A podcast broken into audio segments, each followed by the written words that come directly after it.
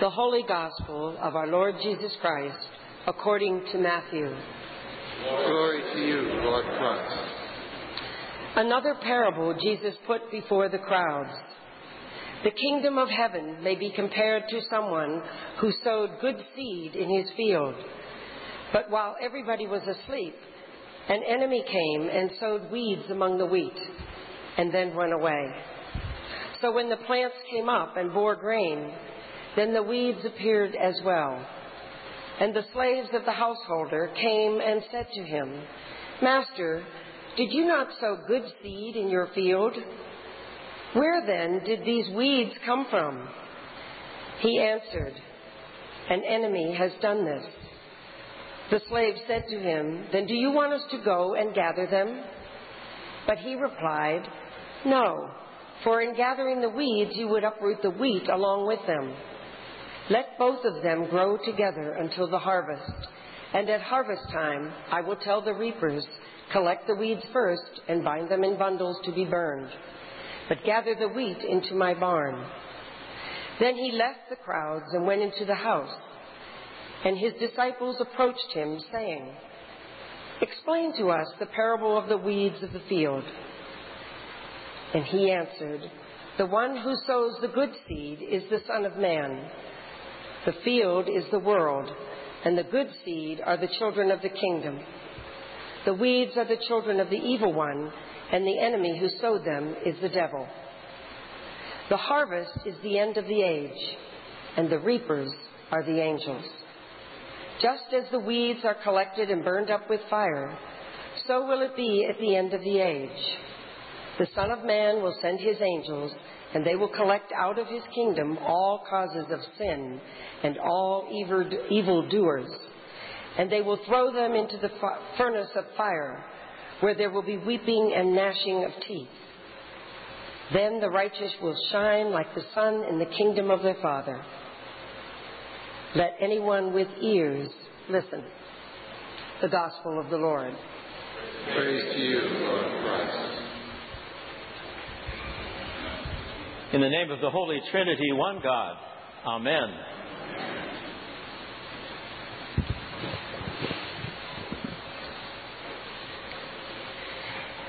Karen is a woman from the Midwest and making her first trip to Las Vegas.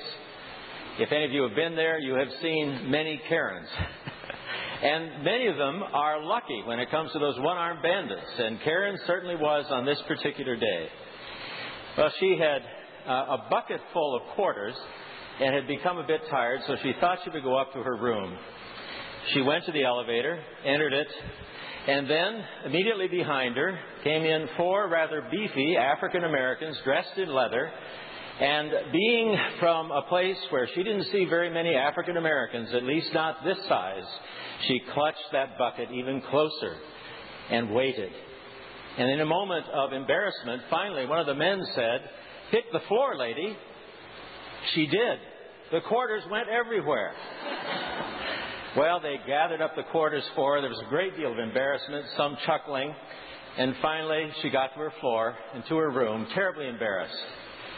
And then, later that evening, a dozen roses were delivered to her room, and on each rose was attached a $100 bill, and a note was attached to it as well. Thank you for the best laugh I've ever had. Signed, Eddie Murphy. now, now, this is a great story. Unfortunately, it's not true. It's one of those urban legends that makes the rounds over and over again. But one of the things that's so good about that story is that it reminds us how, of how difficult it is to separate the weeds from the wheat. It's very difficult for us to make that kind of discernment. This past uh, Sunday, we had that wonderful parable about the sower. The sower who sows in such an extravagant way that any farmer listening to that story cringes a bit because they wouldn't sow the seeds quite that way. And in that story, we're reminded of God's abundance, of the fact that God gives and gives and gives no matter how barren the soil might be. It's a wonderful story of the character of God. And now, today, further on in that same chapter of Matthew, we have another story about a farmer who farms in a way that's very different from the way any good farmer would farm. And anyone who listened to that, I think, as Jesus was telling it, would have wondered, what on earth is Jesus talking about? One of the things that troubles me about this passage is that, as happens with a couple of the parables, the writer of the gospel felt compelled to give us the answers to the, to the uh, parable. And unfortunately, that uh, it deflates the parable. It takes the power of the parable away from it. A parable is to be looked at almost like one of these Rorschach panels. And if you've ever looked at one, you know you can read many things into it. And every time we go back to the parable, we hear or we see something that we had never seen before. And that's the way a parable should work with us. It should capture us. It should turn us over again and again. So I would suggest that you not spend too much time on the explanation given in the gospel, but rather on Jesus' telling of that parable. Well, in this particular parable, we hear about something that is very strange indeed. It's a farmer who had done his job sowing the wheat, and someone had come in at night and sowed weeds among the wheat. And rather than trying to dig out the, the weeds, the farmer says, We're just going to wait. And we can take care of all of that when it comes time for the, for the threshing, for the hauling in of the, of the harvest. That is not exactly how we would perhaps approach it, but that's an image of God that Jesus chose to give to us. Let the weeds grow. Let it all grow till harvest. And then we can sort it all out. I think that one of the things that's most surprising to me about these parables is that we are told that these are images of the kingdom of God. If there's anything that troubles me, and I'm sure it must trouble you as well, is the presence of evil in the world, believing that we understand God to be a good God, a loving God, a, the creator of all that is. And over and over in my head, and perhaps in yours, I ask, how can evil possibly exist? in the presence of a loving God. But we know that it does. Evil grows up alongside the good.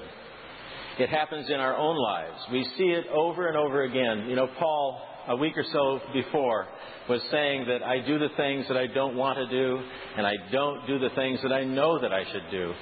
And how true that is of perhaps all of us.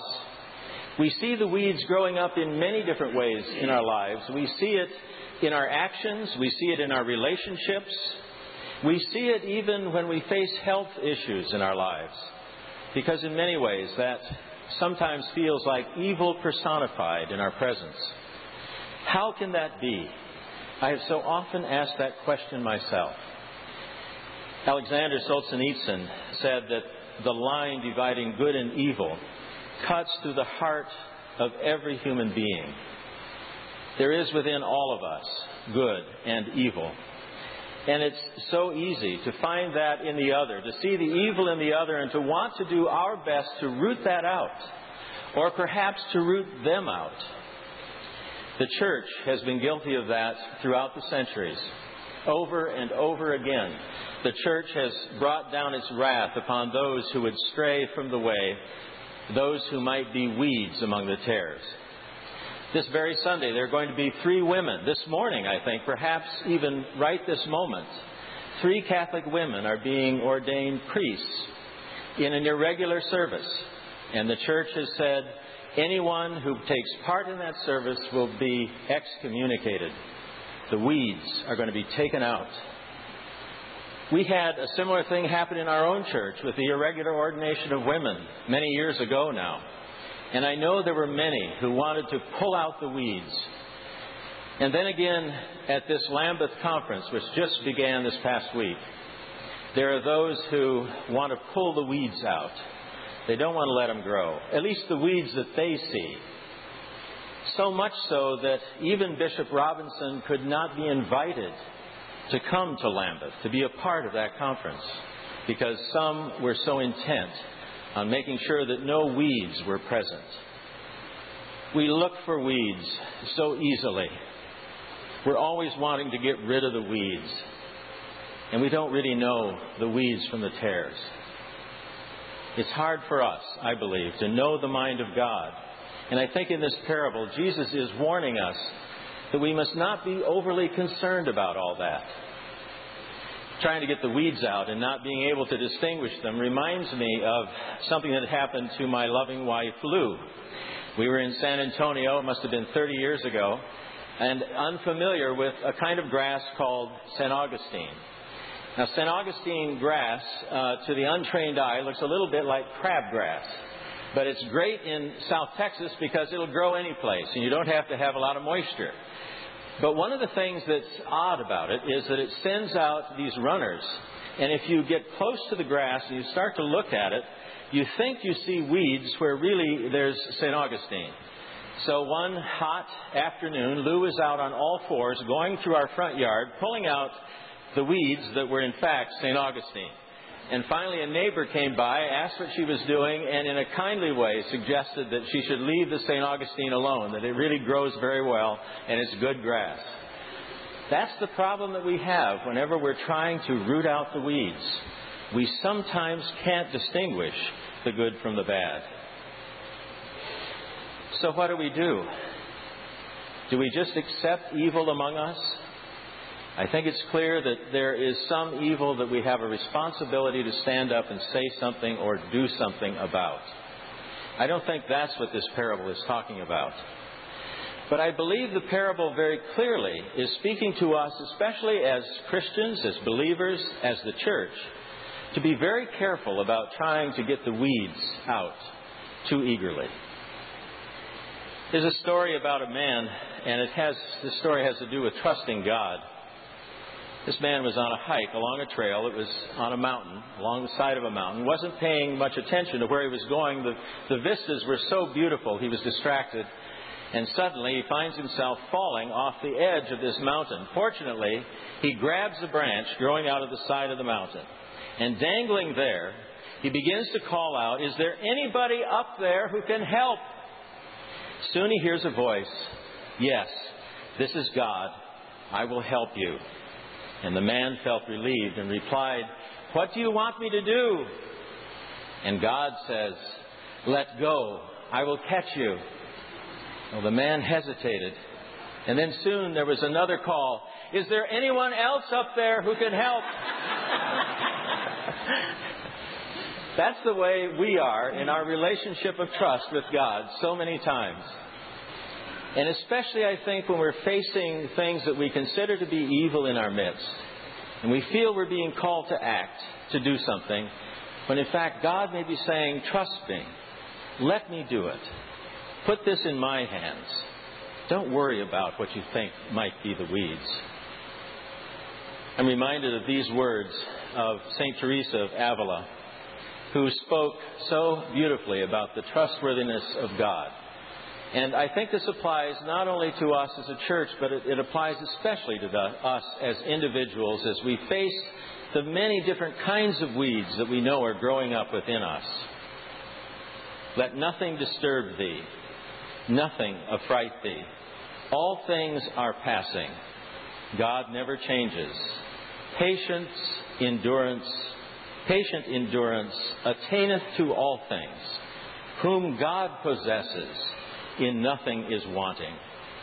Alone God suffices. Alone God suffices. Amen.